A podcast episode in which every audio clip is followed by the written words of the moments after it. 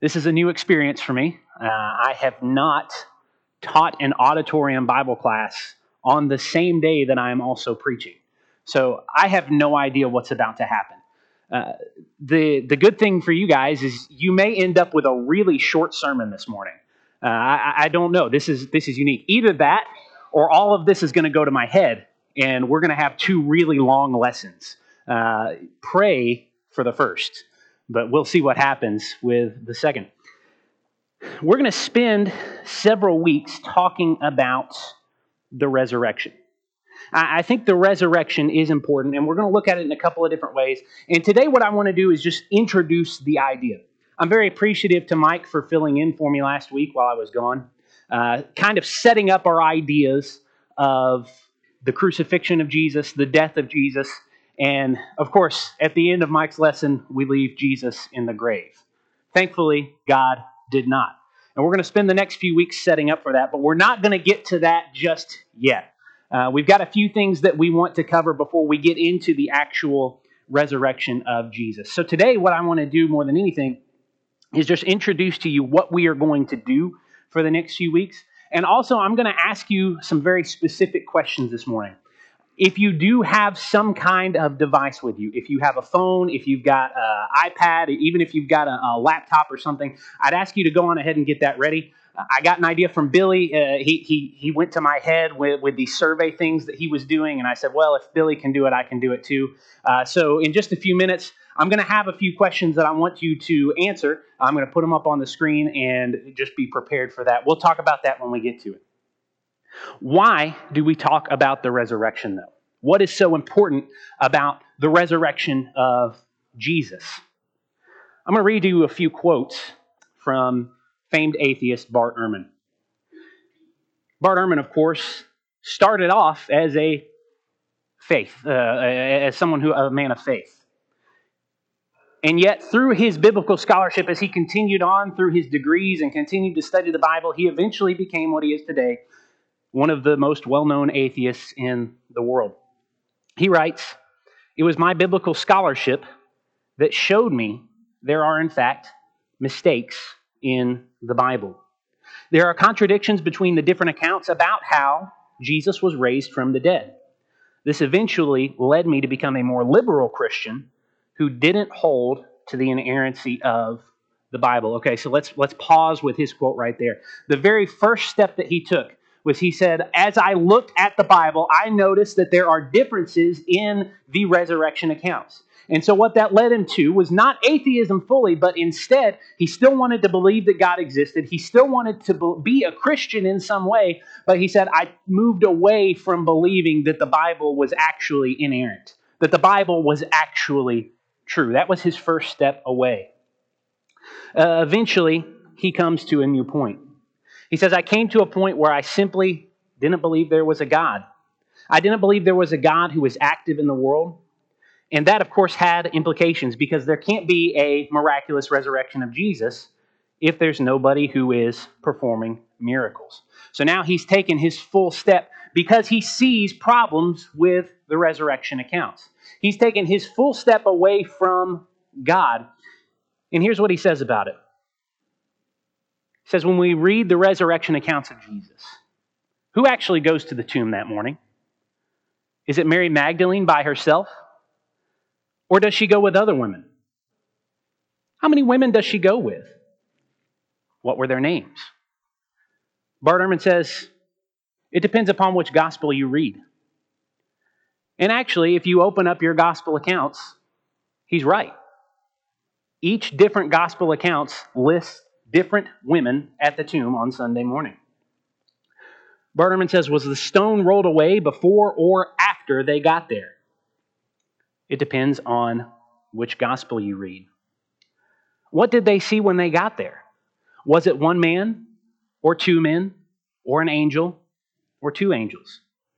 It depends on which gospel you read. Did they tell anyone? Mark says they didn't tell anyone.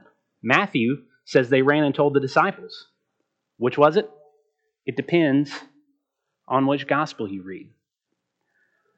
You can see how somebody with a very surface level reading of the resurrection accounts might turn away at that point. without spending time. Somebody who wants to find a problem in there can find a problem in there. Now, I'm going to go ahead and tell you, I think everything that he has pointed out is true. There are these difficulties in the resurrection accounts. However, I also think that with a careful reading of the resurrection accounts, we can figure out that they are all in harmony with each other. They are all telling the same story. And we're going to spend some time on that in just a few weeks. We're going to spend a little bit of time looking at the different resurrection accounts. Because just as much as somebody like Bart Ehrman can go to the resurrection of Jesus and say, Well, I see these difficulties, and so I'm going to turn away from God. We, on the flip side of that, can go to the resurrection accounts of Jesus, and if we can provide evidence that Jesus rose from the dead, we can come to faith to begin with or a stronger faith that we already have. So that's what we're going to be doing over the next couple of weeks is we're going to be combating ideas like he has given us and we're also going to try to strengthen our faith through that. So, here's what we're going to be doing for about 12 weeks. The first thing that we're going to deal with is resurrection in the ancient world. We'll start this next week. Uh, the reason I think this is important is because a lot of the people who have questions about the resurrection are going to spend their time in the ancient world. And they're going to say things like, well, Jesus wasn't really raised from the dead because they understood resurrection differently than we do. Or they're going to say things like, there were so many other dying and rising gods in the ancient Near East that Jesus is just another one of them. And so we're going to deal with some of those things and we're going to try to piece together whether or not the ancient world had anything like Jesus in it, or if Jesus' resurrection is entirely unique. After that, we're going to turn our attention to the Bible. Next week, we'll spend most of our time outside of the Bible. But after that, we will spend our time in the Bible dealing with the Old Testament. We're going to look at what the prophecies about Jesus tell us about his resurrection. Because another thing that we're going to find is that out there in the world, we're going to see uh, some people who say that this is the backup plan. This is not what God intended, right? We're going to go through the Old Testament and we're going to see how this was actually God's plan from the beginning Jesus dying and rising from the dead. We're going to talk about why that's important that that was God's plan. We're going to talk about how that affects us, the fact that that was God's plan from the beginning. And then we will get to the resurrection of Jesus. We're going to spend two different weeks at least on the resurrection of Jesus himself. We're going to take it on one side, we're going to take it from an apologetic side. We're going to look at the resurrection of Jesus and we're going to see if we can combine everything that we know biblically and extra biblically to determine whether or not there is enough evidence to prove that Jesus rose from the dead. Once we have done that, we're going to shift gears for the rest of the class. Once we've spent our time determining how Jesus was raised from the dead and is unique in the ancient world, we are now going to focus on the Bible. We're going to talk about what Jesus' resurrection actually means for us. And that, in turn, will take us down some rabbit holes that maybe are unique to us. Uh, maybe they're things that we're a little uncomfortable with. Maybe they're things that we might not have studied much before. But if Jesus rose from the dead, and the Bible says that he did, then we've got to ask the question what happens when we die? Now, of course, John spent a little bit of time on this back, uh, I don't know, the spring at some point, right? Um, so we, we have a, a little bit of a, a, preparation or background. If you remember some of that, uh, good. If you don't, maybe go back and, and, and watch some of those videos to help prepare yourself. We're going to refresh ourselves for a week just to talk about what happens when we die. In turn with that, we're also going to deal with what happens on the judgment day. Are those two separate events? Are those two different things that we've got to deal with? And we're going to talk about the resurrection of humans. You may hear me use the term at some point, and it's already on this PowerPoint. I, I, messed up. I didn't mean to do it. I wanted to avoid it at all costs, but I may use the term eschatological multiple times.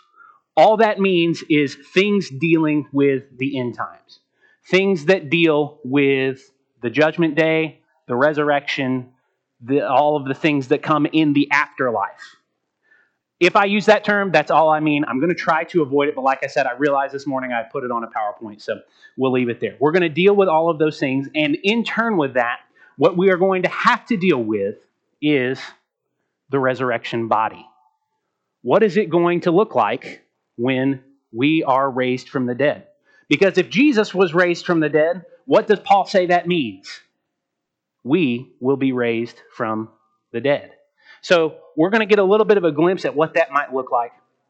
And as we wrap up the last couple of weeks of our class, what we're going to do is we're going to talk about how baptism is a symbol of the resurrection. We spent a lot of time in the churches of Christ talking about baptism, and we should, and it's necessary.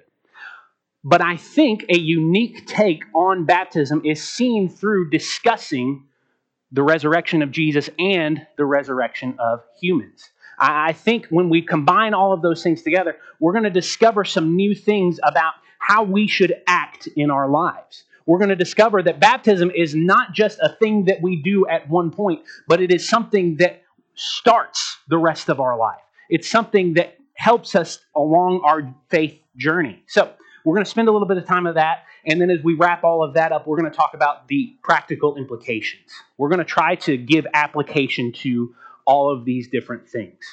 If Jesus rose from the dead and there will be a future resurrection of humans, and baptism is tied to that closely, how does that mean we should live on a day to day basis? So, we're dealing with a lot of apologetics, we're dealing with a lot of theology, but we're also going to try to deal with a lot of application. So, if you can stick with me for 12 weeks, we will get to a point where it's very applicable. But we've got to build up for that. So, that's that's my plug. Uh, you know, if you're here today and you're interested, you want to stick with it. Okay, you you want to hold on and get to the end, or maybe you want to find another class next week. I don't know. Uh, we'll we'll we'll see how that goes when we get there. Uh, and then, of course, that that last part I mentioned, living life in reflection of the resurrection, is what uh, what all of this wraps up in.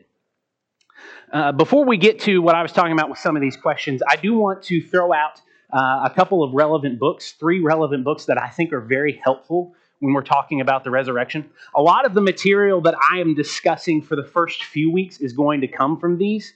Uh, so if you're interested in, in learning more about the resurrection outside of this class, first of all, please feel free to come and talk to me about it. Please feel free to have some discussions. Uh, if you just want to send me a text, uh, I'll be glad to text with you about it and we'll study some more about it. But if you don't want to talk to me, uh, that's fine. I've got some books you can go and read.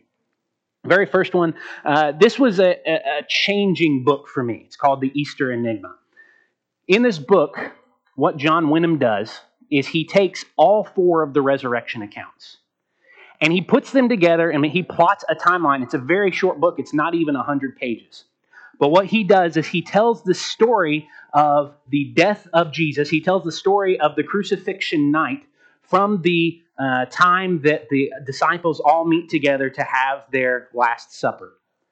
And as he gets from that point, he then walks along with the disciples, bringing in every passage from every gospel to show how, even though there might be difficulties, even though there might be some things that we have questions about, you can at least plot a reasonable timeline with every point of the death, burial, and resurrection of Jesus on it from all four of the gospels. And he'll tell you at the end of the book, he'll say, Does that mean that there are no questions left? It doesn't. There's always going to be questions, there's always going to be more to study. But what he does is he gives us an effective timeline with all four gospels that I think is really cool. Uh, a second book that you might want to be interested in is The Resurrection of Jesus. This is by Mike Licona. Uh, he's, he takes the resurrection from a different standpoint, and this is where a lot of our first couple of weeks are going to come from. He's going to be talking about viewing the resurrection of Jesus from an entirely historical standpoint. Uh, I like this book a lot. Uh, I had a really unique opportunity where I got to be in a class taught by Mike Licona. Uh, he came in for about 30 minutes or an hour in one of our classes and taught us. Really cool guy, very down to earth and very convinced from history alone that Jesus rose from the dead. So we'll take some of our stuff from that, and then we'll move into some other features from this third book called The Resurrection of the Son of God by N.T. Wright. N.T. Wright is a little more famous. Uh, he's a theologian, and even though he talks a lot about history like Mike Licona does, he also spends a lot of time with the theology of the resurrection. So a lot of what we talk about is going to come from these three books, of course, the Bible as well. But a lot of what we talk about historically is going to come from these three books. If you have time and you're interested, I would recommend picking them up. Now, I already told you the Easter Enigma is less than 100 pages. It's a quick, easy read that will really help you to see some things that maybe you don't see otherwise. The other two books are not bedtime reading. Uh, they are 717 pages and 817 pages, respectively. Uh, so, those are the kind of things that you you can start now and maybe spend the rest of your life on if you want. I I'll be honest with you, I still haven't read all of it yet, um, but the parts that I've read I've enjoyed. So uh, I would recommend if you're interested in learning more about the topic than you're going to learn in 12 45 minute sessions. These are three books that you can go and check out. So with all of that kind of prep work set up and everything, here's what I would like for you to do. And again, please blame Billy for this. This is this is all from him. Uh, I, I, I liked it when he did this, and I, I, think it's really cool. So, what I would like for you to do, if you've got your phone or any kind of device on you, uh, is to go to this website, or you can use the QR code, and you will type in this code, and we are going to ask some questions, and we are going to see the answers. Um, the reason I'm doing this, and maybe you feel weird about this, maybe you feel uncomfortable about this, the reason I'm doing this is twofold. Number one, I want you to kind of see ahead of time what some of the things are that we are going to be talking about. Number two, maybe it will get you to start thinking about uh, some things in different ways, maybe some of the questions that you haven't asked about resurrection yet. And number three, it's going to help me as a teacher because as I see the answers to these questions and as I see some of the percentages, uh, what we are going to find is, is new material for me, and it can help me shape how we do the rest of this class. So, what we may find is that as we answer some of these questions, uh, there may be a little bit more confusion about resurrection in the ancient world than I might have previously realized. And so, we might spend a little bit more time on that. Or maybe there's a little bit more discussion of what happens after we die because we've got some more questions about that. So, what I'm going to do here very quickly, and just pray that this actually works, is we're going to shift over to this. Not that, that's just a, a Batman screen. Um, and this is uh, this is unique. So let's see if I can just pop this. Oh yes, let's go. All right, so this is a this is not as big as I want it to be. Maybe I can. I have not done anything like this before, so let's try to do this. Very, the first question, very simple question. This is just kind of uh, to, to get you used to what we're going to be doing for the, for the next few questions. I'm just asking you, did you grow up in the Church of Christ?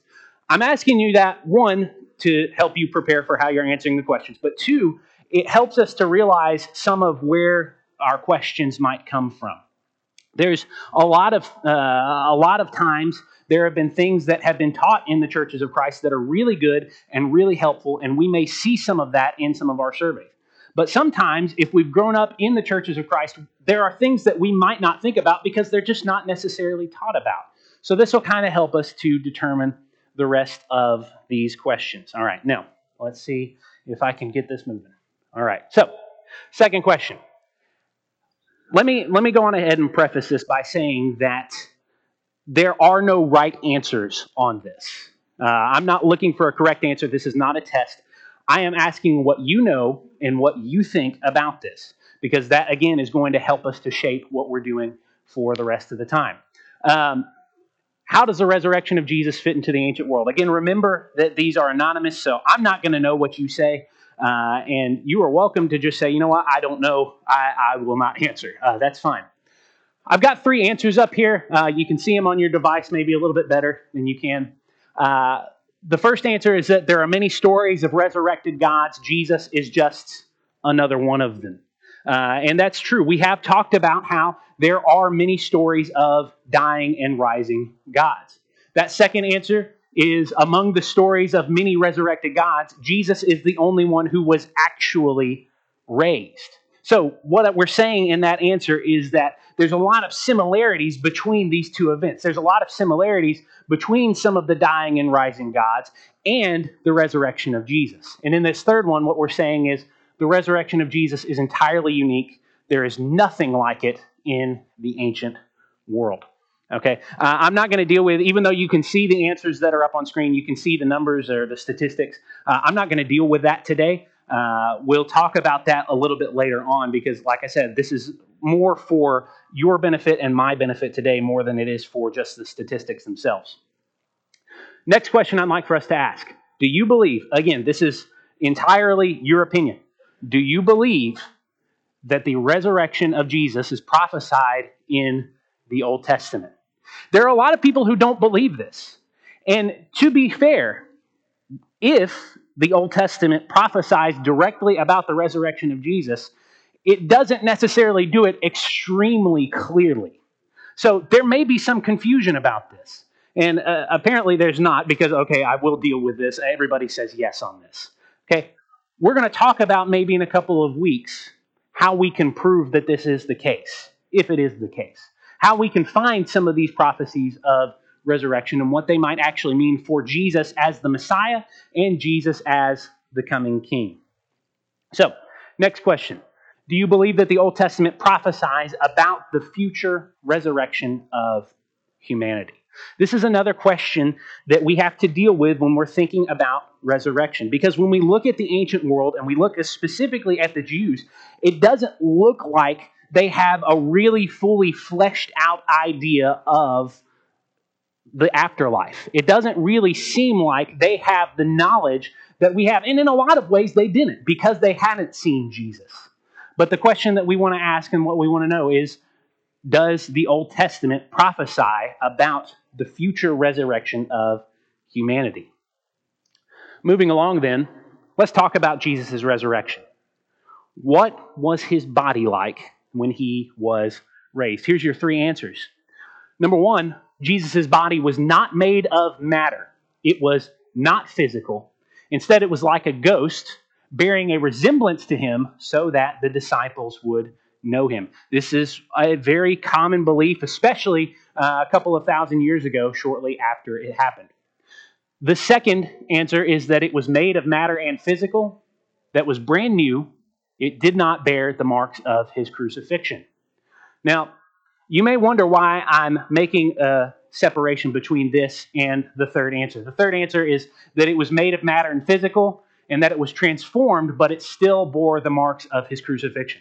The reason that maybe we're asking this question, and I'm not telling you what I think about this for another few weeks, but the reason that we're asking this question is because we want to know does Jesus have something that's entirely brand new and that because of his power as God, he's able to recreate the marks of the crucifixion? Or is it still his old body that has now come along and still bears those marks? And we ask this question because it might, we'll talk about it in a few weeks, it might have something to do with the future resurrection of humanity. We'll talk about that a little bit later on. So, what happened to Christ's body when he ascended back into heaven? Whatever your answer was on the last one, here's your four answers here. When Christ's body ascended back into heaven, nothing might have happened to it. It was a spiritual body without matter, and so it was not physical, and so it was already fit to live in heaven. Now, uh, again, it looked like everybody answered one thing on the last one, so maybe we, we're avoiding that one entirely. I don't know. Second answer is that nothing happened to it. It was a spiritual body, but it was also physical in nature. It had been transformed at the resurrection, so it was already fit to be in heaven. Third answer is that it was transformed from a physical body to a non physical spiritual body to be fit to live in heaven. And the fourth answer is that it was transformed into something unknown so that it could be fit to go to heaven. Now, you can already see we're, we're starting to get a little bit different answers as we move on. Uh, there are some new things that we're going to have to think about as we dive into the later sections of this class. We're going to want to talk about what Jesus' body was like when it went to heaven. And there are a lot of people who, who think that maybe this question doesn't matter, but I think it absolutely does. I think it matters because it tells us more about Jesus and his resurrection, and it also may show us something about how we are resurrected. Next question Paul says in 1 Corinthians 15 44 that when humans are raised, they will be raised with a spiritual body. What does that mean? Three answers. Spiritual body is a non physical body that will depart or separate from the physical body at death and will be present at the resurrection. Question two, it's a body that is transformed at the resurrection when the spirit rejoins the physical body. And then the third answer is it's a figurative term and doesn't really apply to the resurrection body. I'm putting all of these up there because these are very common beliefs about uh, all of these things that we're talking about. These are things that you will find out there if you dive into the discussion of something like 1 Corinthians 15 44. If you're going to read some extra books, and even among members of the churches of Christ, you're going to find different answers. And so, as we deal with some of these things, we're going to try to hone in on uh, what maybe the correct answer is, if there is a correct answer. If the Bible gives us an answer, we're going to try to dive into that. So, like I said, we're not looking for correct answers today, but the answers that you give will help us to find those correct answers a little bit later. Moving on, let's ask this question. What do you think happens when we die? I've already told you we're going to spend a whole day talking about what happens when we die. Answer one the spirit departs the body and goes straight to either heaven or hell. There's no interim period, there's no waiting place. It's just as soon as you die, you're gone. Uh, some people say that what will happen is you're transported immediately to Judgment Day and God puts you in one place or the other, or you just move on. Answer two the spirit departs the body and goes to a waiting place until judgment.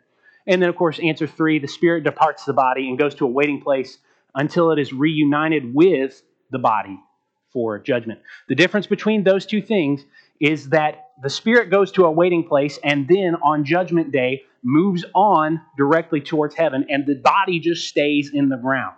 The physical body is not touched again. The difference in answer 3 is that that spirit that's been in the waiting place is rejoined with the dead body and that body is raised. We're going to talk a little bit about some of that when we deal with what the resurrection body is like we get to Philippians 1 and verse 23, and Paul says that his desire is to go and be with Christ. This is uh, similar to what we've already asked, but this is a supporting verse for a lot of people when they discuss this. What does Paul mean when he says this? Paul either means that he's looking forward to the eventual judgment day that will come after the resurrection, or he believes that he will go straight to heaven upon his death, or he believes that Christ lives in the waiting place between death and the resurrection. By the way, if you recognize some of these questions, you may remember that about two or three years ago, I sent out a survey to the church here that asked a lot of these, hopefully to, to help us in preparation for this class. But I thought maybe we could redo a few of them. Uh, I think I asked like 30 questions on that survey. We're not doing 30 of them today. Matter of fact, I think there's only uh, one or two more after this. But the, the reason I wanted to redo it today is because your thoughts may have changed in the last two years. You may have evolved, or maybe you didn't answer the survey, which doesn't hurt my feelings, but also it hurts my feelings. Uh, so uh, please, uh, you know, spend time thinking about some of these things. So we'll deal with some of this as we get into our discussion of the resurrection body. Now, when Jesus returns, what will his body be like? That's our next question. Will Jesus' body be a non physical spirit like a ghost, and he'll receive us unto himself?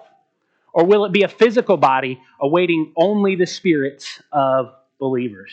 Or will it be a physical body that transforms the bodies of believers into a body that is like his? Is there some kind of connection between who Jesus is and who he will continue to be and who we will be and what we will be like? Is there some kind of connection between those two things? In your mind, again, this is not a right or wrong answer. I just want to know what you think about this. Moving on, then, what will the human resurrection body be like? Number one, it's just our spirit, it's completely non physical. Number two, it's our human bodies raised from the grave as they were when they died. And number three, it's our human bodies raised from the grave, then transformed into something non physical. Or number five, it's our human bodies, or number four, it's our human bodies raised from the grave, then transformed into something that is still physical. Now, as we go on and we deal with this specifically, one of the things that uh, you might remember from 1 Corinthians chapter 15 is Paul seems a little bit incredulous when people are talking about the resurrection body. He, he seems a little bit confused why they're spending so much time talking about it. And so some people have said, well, because Paul had that kind of attitude towards the resurrection body or towards the discussion of the resurrection body, maybe we shouldn't spend so much time talking about it. But it's funny to me that right after Paul shows that kind of attitude, he then actually does give us a description of the resurrection body. So maybe there is good reason for us to talk about it within its proper context. Is our resurrection related to the resurrection of Jesus in any way? These, this is the question that kind of all of these have been leading us toward in some way or another. And this is kind of one of the things that our class is going to focus toward. If our resurrection is related to the resurrection of Jesus in any way, you can answer that his resurrection body was the blueprint for what our resurrection bodies will be. What that means is that as Jesus was raised, that's how we will be raised. Or you might think that the only connection between the resurrection of Jesus and the resurrection of uh, or our resurrection will be that Jesus was raised and we will be raised, but we're going to have completely different bodies. That may be the only connection that you see. Or you may think that there is no connection. You may think that Jesus' resurrection is only related to ours in that it opens the door for our salvation and for our future resurrection. Or you may say, you know what, there's just nothing between these two events that I see in common other than the fact that they both use the word resurrection. I believe this is the last question. When we get to heaven, when we're in our resurrected bodies, do you think that we will have recognizable, distinctive characteristics? You may think that we will maintain the characteristics that we have on this earth. You may think that you can walk up to me and shake my hand and say, I remember you because you stood in front of me and talked to me at the Dalraida Church of Christ. Or you may think that we won't maintain any recognizable characteristics, but that we will still know each other. We, whatever you may think heaven is, whatever you think our resurrected bodies will be like, you may think that it won't look anything like me right now, but somehow when you are near me, you will know my presence. Or you may say that we won't be recognizable at all. We won't maintain any kind of recognizable characteristics, and we won't recognize each other at all. We're going to deal with this again a little bit later on, probably towards the end of this class. So I thought that was the end of it. So let's move on back into our discussion here.